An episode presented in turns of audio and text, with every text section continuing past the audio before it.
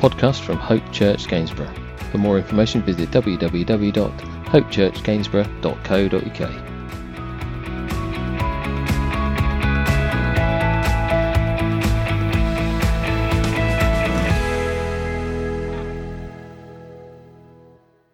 Matthew chapter 1, verse 18 through 25. And uh, I've titled this uh, this morning, Consider This. I can see it's been met with disdain, let's call it that. Consider this. Our Christmas journey continues. So far, if you remember, we've seen the angel of the Lord give great news to Zechariah and to his wife Elizabeth that they were to have a son. And he would be called John, and he would prepare the way for the coming Messiah. Those that couldn't have children, it was impossible for them. God made possible. Then the angel Gabriel appeared to Mary and told her that although she was a virgin who was pledged to be married to a man from the house, from the line of David called Joseph, she was going to have a son by the power of the Holy Spirit, and she was going to call him Jesus. He is to be the promised Messiah. And Mary's servant heart, if you remember, last week was on full display. And she steps into God's promises. She rushes to tell her cousin Elizabeth, who's, if you remember, then pregnant with John, she rushes to tell her the great news. So, in our penultimate week before our Christmas service, Christmas Day falls on a Saturday this year which means our Christmas service then is this uh, Sunday next week. We're going to see this husband to be, Joseph. We're going to see and understand, if we can, just place ourselves in the picture of the reality for this guy. Mary, his wife to be, has heard direct from the angel Gabriel that she's going to have a son. And now, then, she's told Joseph. That was an easy chat. Just for a second, let's try and put our thoughts away of this perfect nativity scene. You know the one where the stable's warm? That one. And everything's cozy and the straw was clean. I mean, of course, why wouldn't it be? You know, and the, the linen was all perfect and there was no animal dung everywhere and, and everybody was happy and there were big smiles and, and the reality uh, that we see in our head is probably completely different to actually what was going off. You imagine the conversation that Mary has had with Joseph that says, Oh, um, by the way, Joseph, quick one while I've got you before you dash off to work. Um, so, um, anyway, an angel came to me and said, um, Gonna have a baby in that? He's like, Right, well, that's lovely. Let's get married first. Oh, no, no, no, um, no. Well, as it happens, the Holy Spirit is going to uh, make that happen. And uh, yeah, and you can imagine Joseph. I mean, I make, I'm making light of it just to illustrate the point. You imagine the reality of that for a devout Jew, his wife to be, who he believes, up until this point, hey, is a devout Jew also.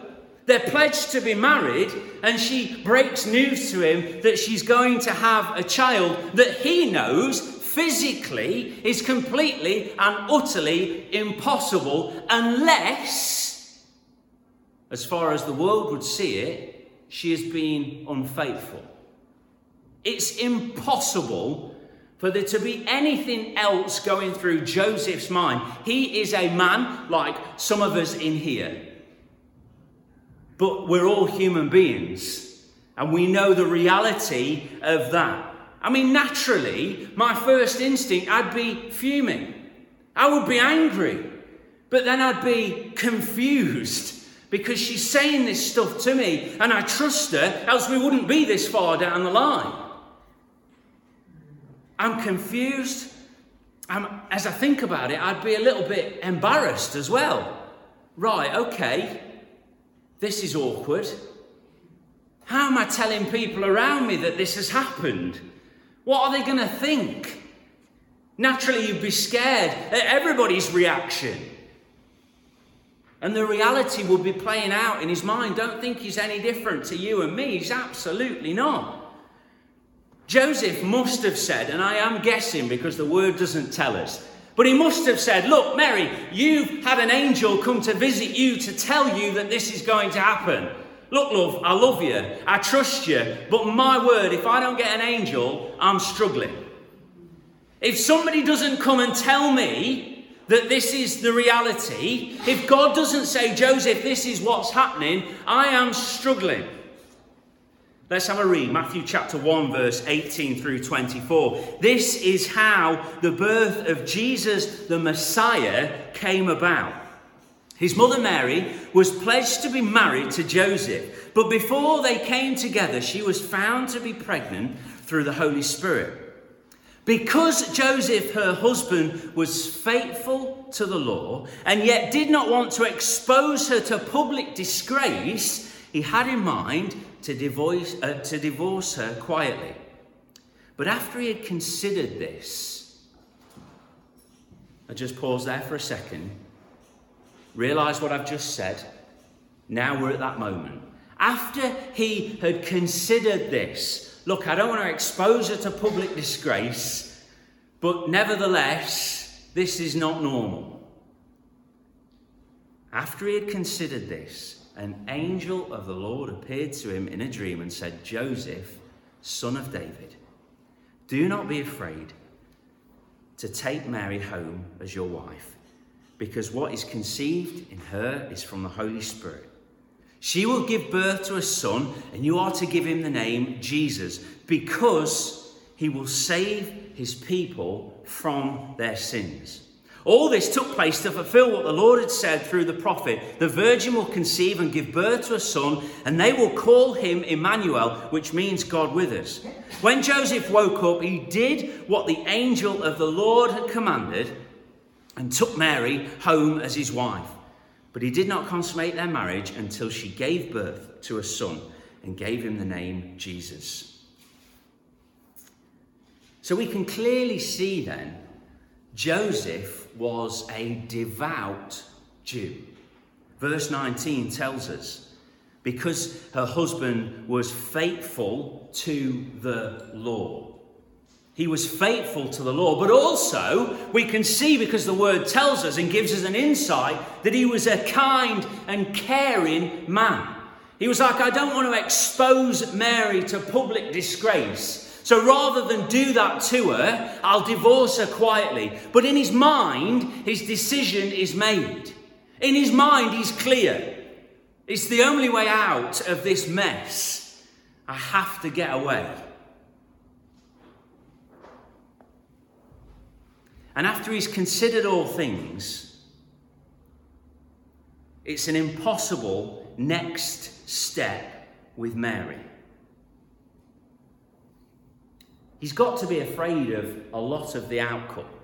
Because the first thing that the angel says to him in verse 20 is, Don't be afraid to take Mary home as your wife. Think of his position. Mary, we've already heard, was devout. And she's got all that shame and scandal now as far as the world is concerned around her. But consider Joseph. Of course, it's not your child, Joseph. We don't think of that, do we? Of course, it's not yours. Well, naturally, this guy who's devout, who follows the law, is like, no, it's not mine. Well, it's a catch 22 for him, isn't it? Because what happens at the other end? Oh, right. That's awkward. You see, from his point of view, he's completely and utterly stuck. It seems impossible. So he's got a plan. He's going to get out of there to save face. And I'm struggling to think, as I've looked at this, that I would react, and maybe you're better than I am. I reserve judgment. That I would do anything any different. As I put myself in the story, I'm like, yeah, I mean, that's about as good as I could possibly think, as nice as I'd possibly be in this scenario. Proverbs 19, verse 21, though, says this to us Many are the plans in a man's heart, but it's the Lord's purpose that prevails. Many are the plans in a man's heart, but it's the Lord's purpose that prevails. Proverbs 16 and verse 19, just back a little bit. In their hearts, it's the new version, humans plan their course, but the Lord establishes their steps.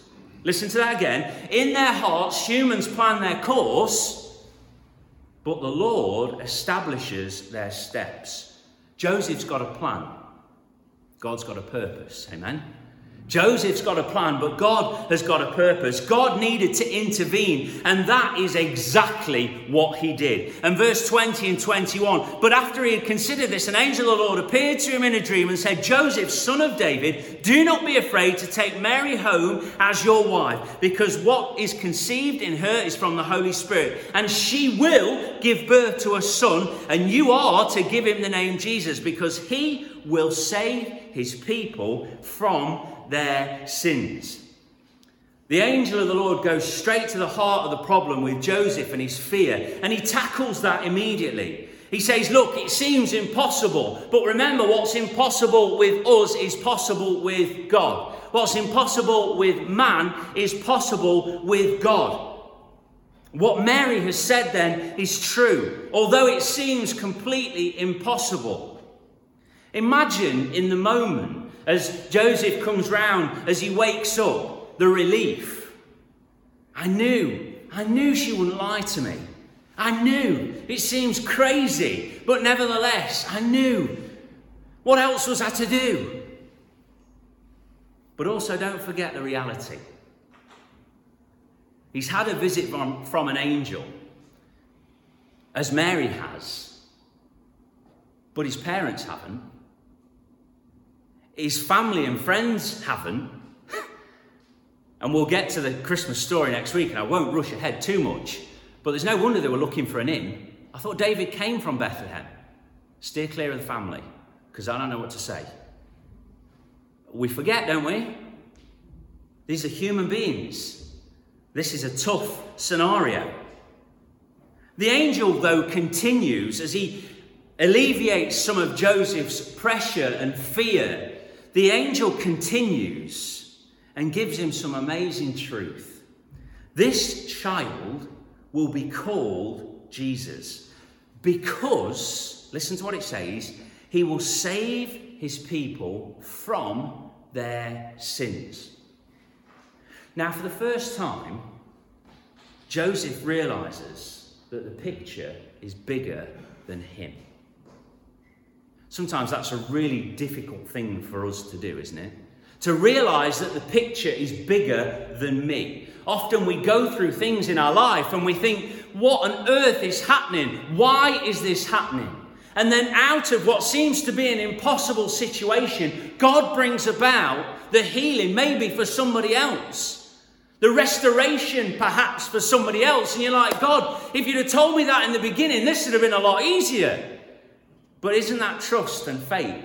Isn't that obedience?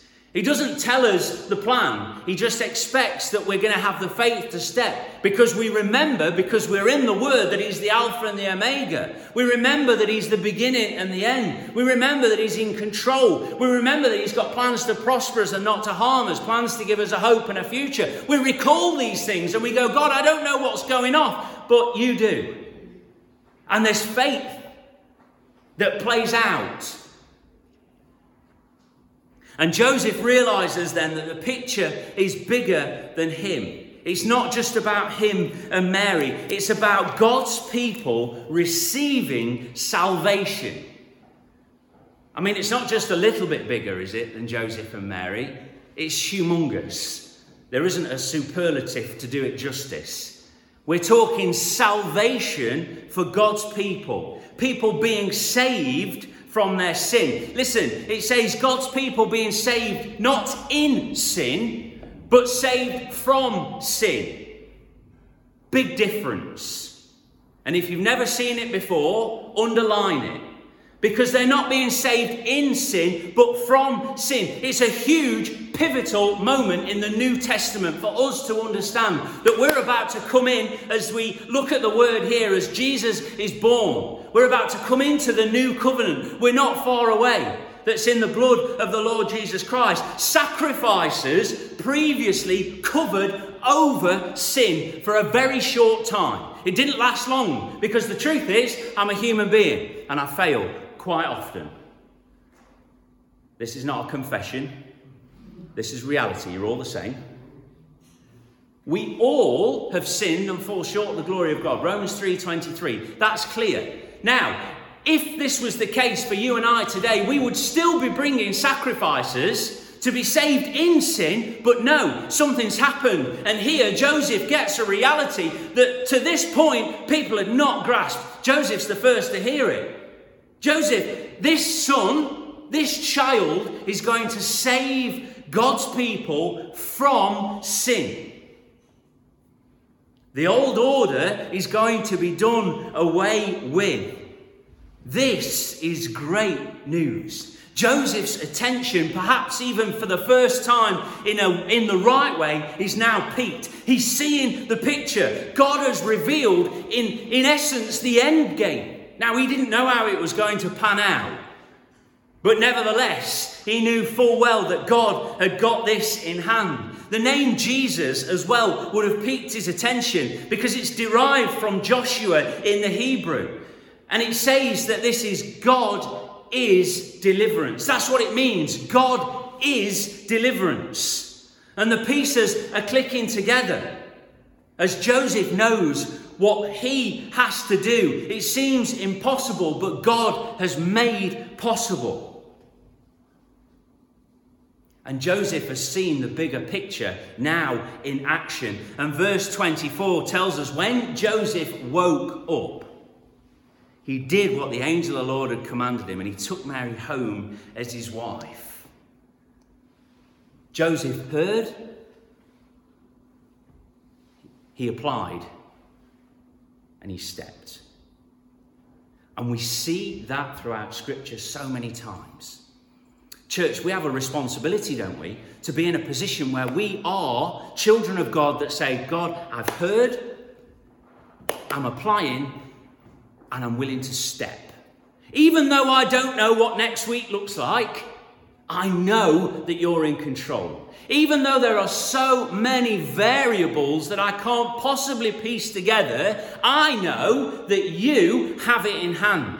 That we have a responsibility as children of God as we say, You are my Lord and Saviour, that I'm willing to put Him first, that I'm willing to step, that I have the faith and I can put it in action. It's an incredible account that's played out for us to reveal God's hand at work, to bring salvation, to save his people from their sin.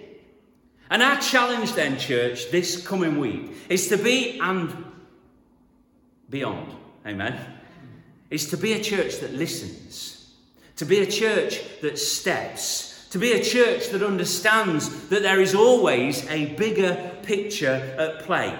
And to be a church that knows and understands that God's purposes are at work. I have a lot of plans. I have huge lists and tick lists, huge ones.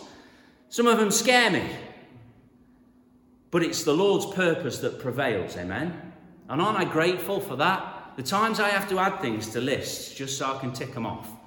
Anybody else? Well, okay, not just me, thanks, Joel. Only one brave enough. but that's the reality.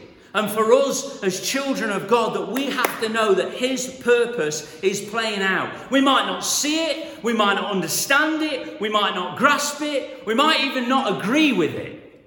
Who dare say that from the front? But nevertheless, God is at work, and we're to trust that He has it all in hand. Amen? Let's pray.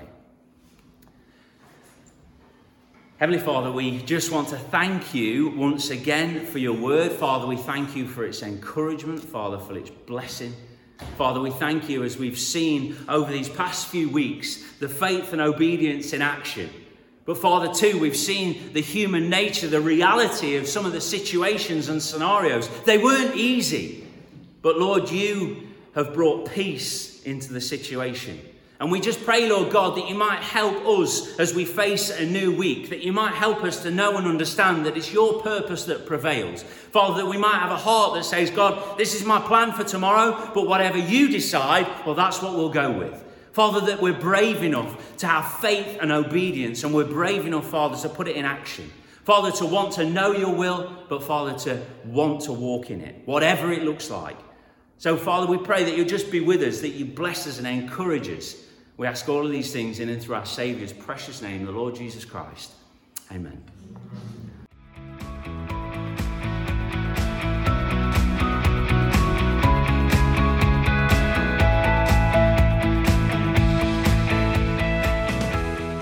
This has been a podcast by Hope Church Gainsborough. For more information, visit www.hopechurchgainsborough.co.uk.